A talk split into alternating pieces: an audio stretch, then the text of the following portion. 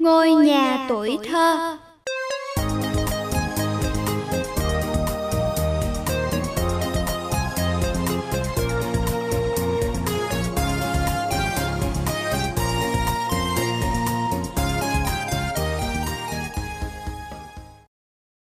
Hương Thảo mến chào các bạn. Chúc các bạn có những ngày nghỉ cuối tuần thật nhiều niềm vui. Hôm nay, Hương Thảo vui quá vì lại được gặp các bạn và Vu Thông Thái để tìm hiểu những kiến thức bổ ích rồi. Các bạn cũng hãy tranh thủ thời gian rảnh rỗi cuối tuần để lắng nghe và gửi câu hỏi về cho chương trình nha các bạn. Hôm nay, Hương Thảo sẽ nhờ vua Tông Thái giải đáp cho chúng ta biết vì sao mặt trăng lại có lúc tròn lúc khuyết. Các bạn có biết vì sao không? Nếu chưa biết, hãy cùng với Hương Thảo gặp vua Thông Thái ngay bây giờ để tìm câu trả lời nha. Tiết mục Cung điện vì sao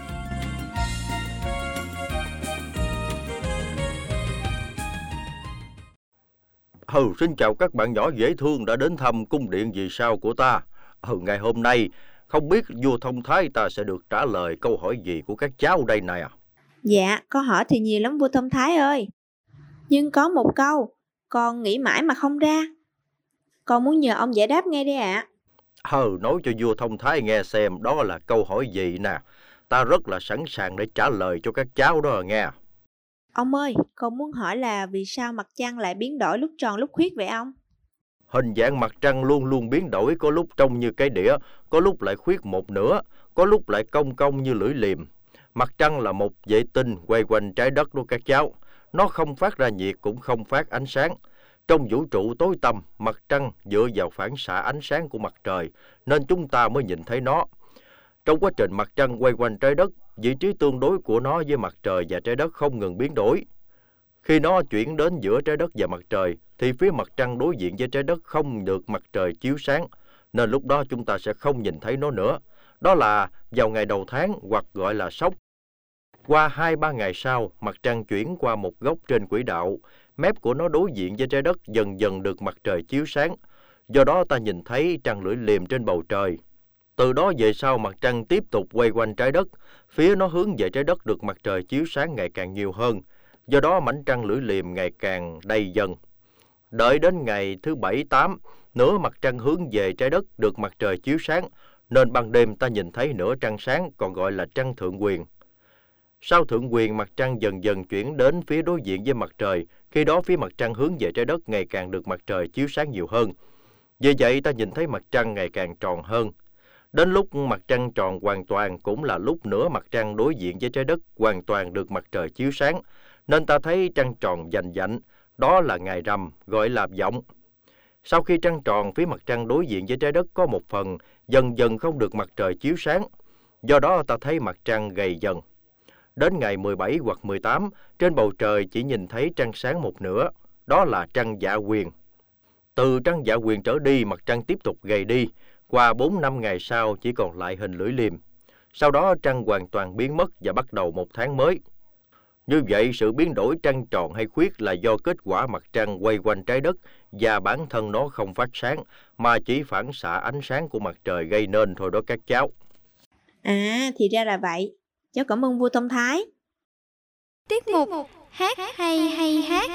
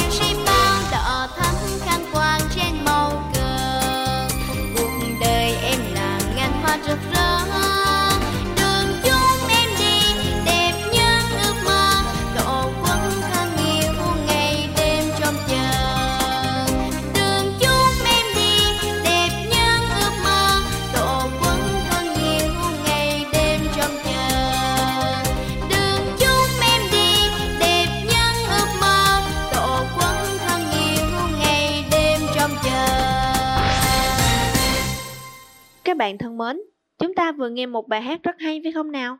Đó là bài bài cao tiếng hát ước mơ, một sáng tác của nhạc sĩ Nguyễn Nam qua tiếng hát của bạn Thùy Linh. Đây sẽ là ca khúc chúng mình cùng hát trong tiết mục hát hay hay hát hôm nay đó.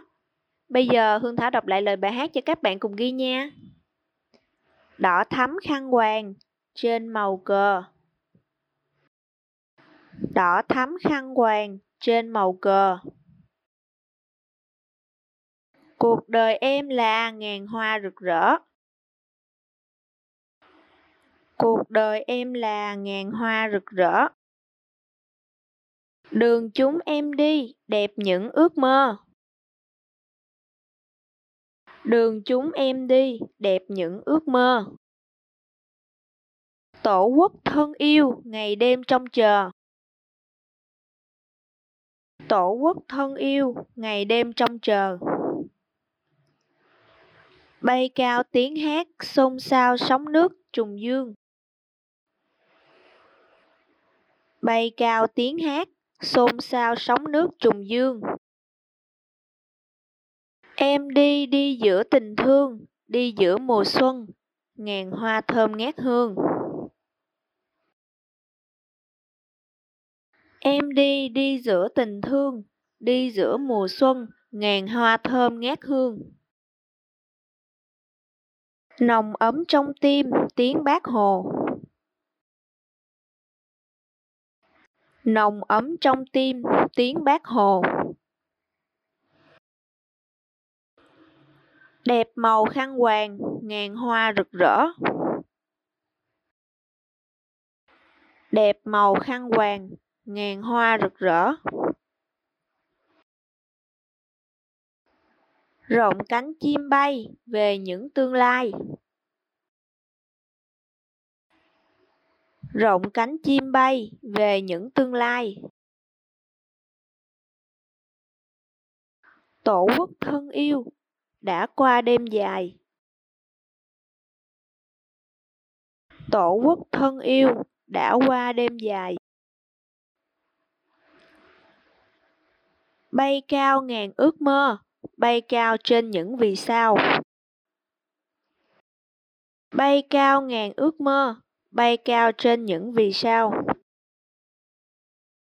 Em đi đi giữa cờ sao, biết mấy tự hào, càng thêm yêu xiết bao. Em đi đi giữa cờ sao, biết mấy tự hào, càng thêm yêu xiết bao. Xong chưa các bạn? Bây giờ mình cùng hát nha.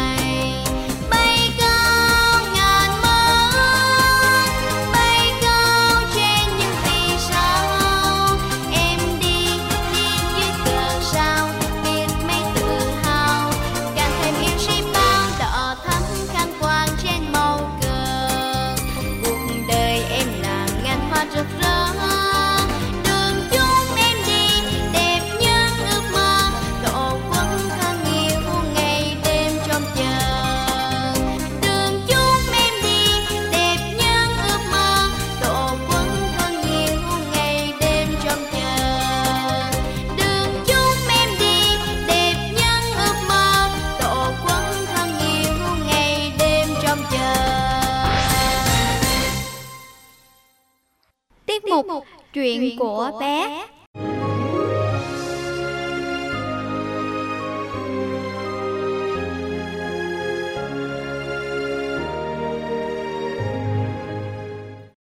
Truyện cổ tích.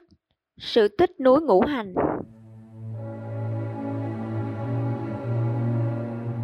Ngày xưa có một cụ già sống một thân một mình trong một túp lều con trên bãi biển vắng. Những người dân gần đó không biết ông cụ đến đấy làm gì và đến từ lúc nào. Một hôm tự nhiên ngoài biển khơi có một vùng sóng gió nổi lên dữ dội, làm bầu trời tối mịt. Hồi lâu có một con dao long rất lớn ngoi vào bờ, trường lên đất liền. Dao long quằn đuôi trên bãi cát, làm dẹt đất thành từng đường ngoằn ngoèo. Gió thổi ào ào, bụi cát mù mịt. gian lều của ông già gần đó xem chừng muốn đổ. Cuối cùng một tiếng gào rống lên, rồi một chiếc trứng lớn trong bụng dao long xuất hiện bên cạnh nhà của ông già. Đẻ xong, giao long lại trường xuống biển đi mất. Một lát sau lại đến lượt một con rùa vàng to lớn cũng từ ngoài khơi tiến vào.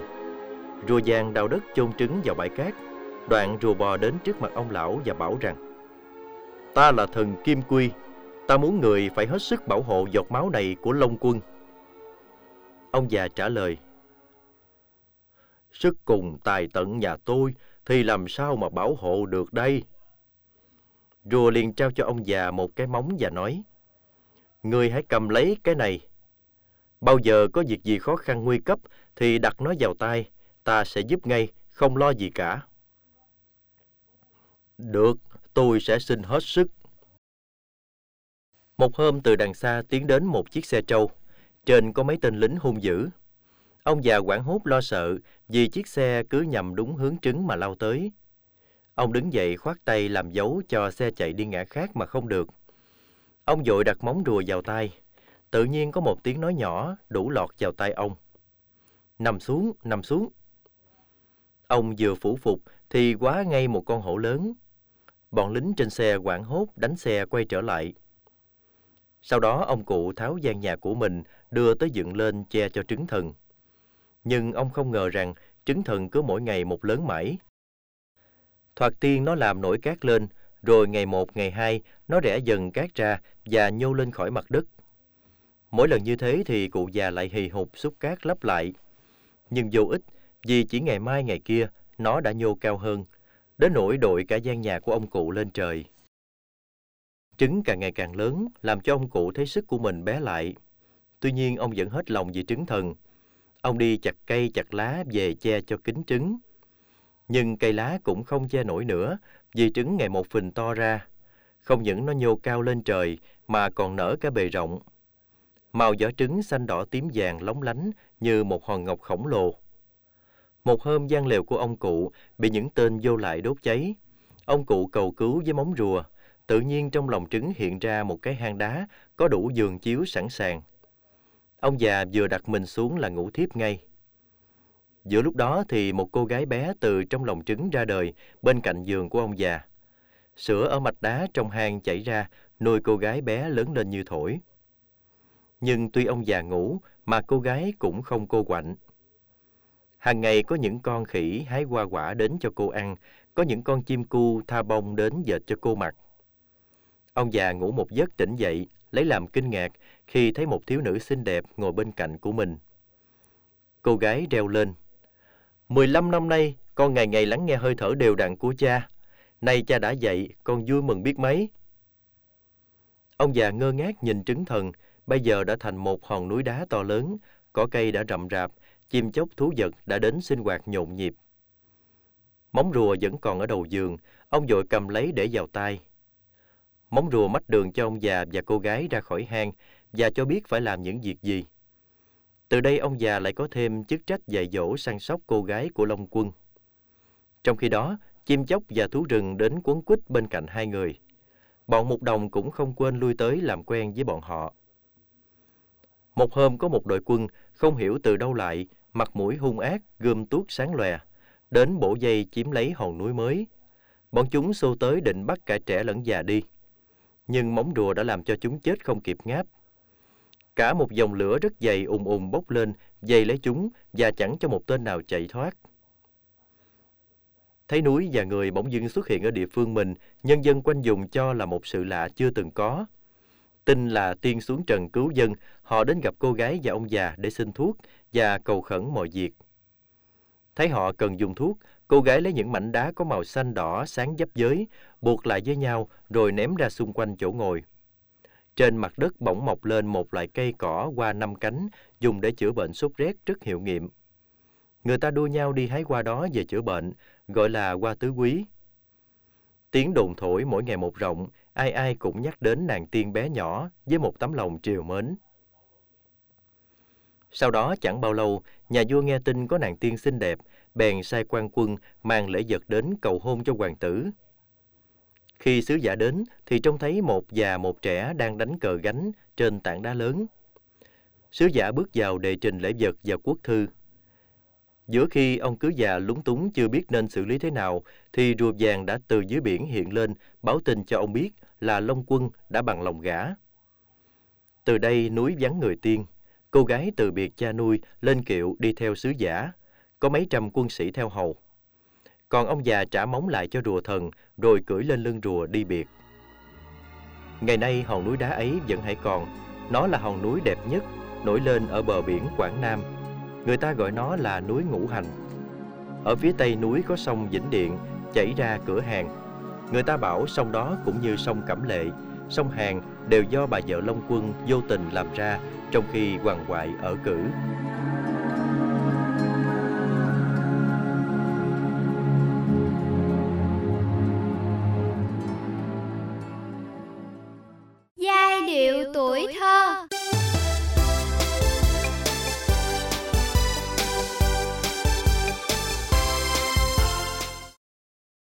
Bạn thân mến, trong tiết mục tuổi thơ hôm nay, chúng mình cùng nghe những bài hát về bác Hồ kính yêu nha. Chúng mình được sống trong vui tươi hạnh phúc như hôm nay là nhờ ơn bác, ơn đảng kính yêu.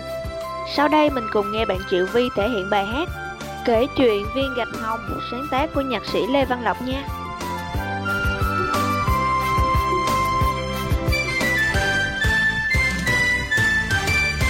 Hôm nay em đến bên nhà rồng nơi bác Hồ ra đi và nơi đây có viên gạch hồng Bác Hồ dùng sưởi ấm khi mùa đông. Em không quên băng sông nhọc nhằn, nơi xứ người bao nhiêu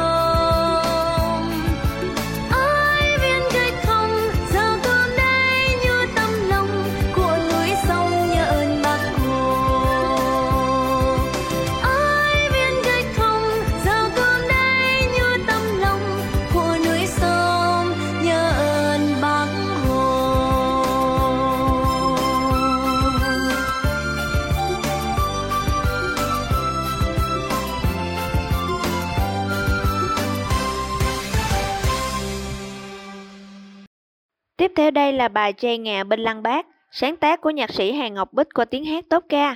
Và ca khúc Em mơ gặp bác Hồ, sáng tác của nhạc sĩ Xuân Giao qua tiếng hát của Yến Nhi. Các bạn cùng nghe nha.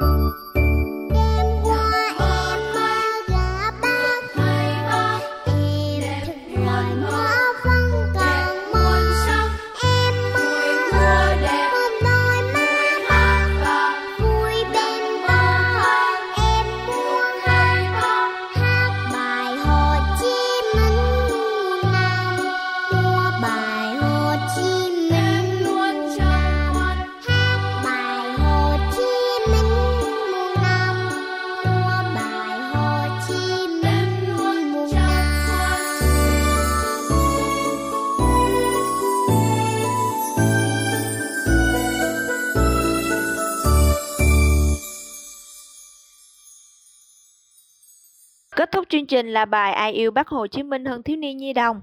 Đây là một bài hát rất hay của nhạc sĩ Phong Nhã. Mời các bạn nghe bạn Phương Thảo thể hiện.